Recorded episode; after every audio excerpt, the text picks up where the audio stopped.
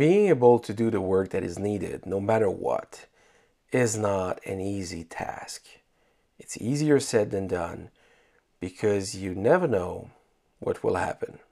But it's better it's better to try and do something than just fear and be frozen and not do anything. So let's talk about this. Let's do this. For example, the uh, the company that my wife started and that I'm helping to uh, to build slowly. It's a lot of moving parts. That's overwhelming. Honestly, that's overwhelming because there are so many things to look at and be sure of. And yeah, it would be easier to just throw in the towel and not do it. But that's an easy way out. That's an um, that's that's giving yourself a reason to escape by not trying. Fearing that we waste time, fearing that we are wasted efforts and money and that we didn't do what was needed. Fearing all that doesn't serve any purpose other than stop ourselves in our tracks.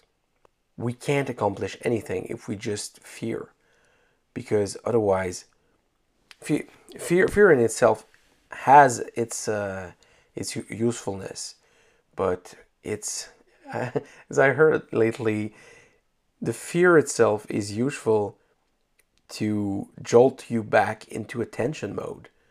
But then after that, if you keep fearing something, then you just keep on fearing and you don't do.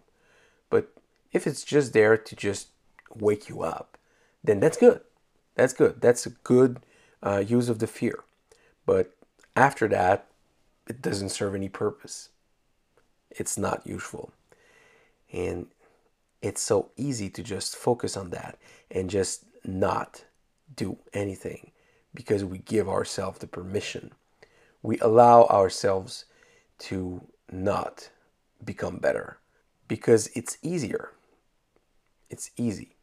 But I found over time that it's more interesting to try and do more, to become more by being a bit obsessed about what you want to do. So if you know what you if you know what you want to do and you know the why, then you're able to accomplish even more so far in my career, I've been able to learn a lot about computers uh, since I was very little. And I was obsessed with the idea of understanding further a computer and being able to make them do things. It's what pushed me to learn more and understand more. Because unless you try to understand something, it can be vague and you can fear it because you don't get it and you don't understand. Another good reason to put in the efforts and do do do the best that you can is because you, we don't know the future. We don't. And sometimes I wish I knew the future, but sometimes it's probably best not to. I, I think it's a better outcome to just go all in instead of fearing that something could happen, that something bad could happen, or something good could happen, and you don't know how to handle it. And in all those cases, since we don't have a clue at for the future, we don't know. It's a better bet to just do whatever we can to succeed. And if it fails, well, we can still learn something from it. So there's that. But also at the same time, we have to be ready to outwork everybody else. And in a humble way, not to brag about it, but to be able to do a lot, a lot, and a lot of stuff in order to succeed. If you want to accomplish something, you have to work at it. You have to. You you don't have a choice.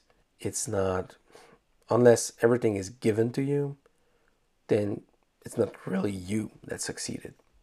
So, at the end of the day, you need to ask yourself why you're doing something. And with that, That's it for me today.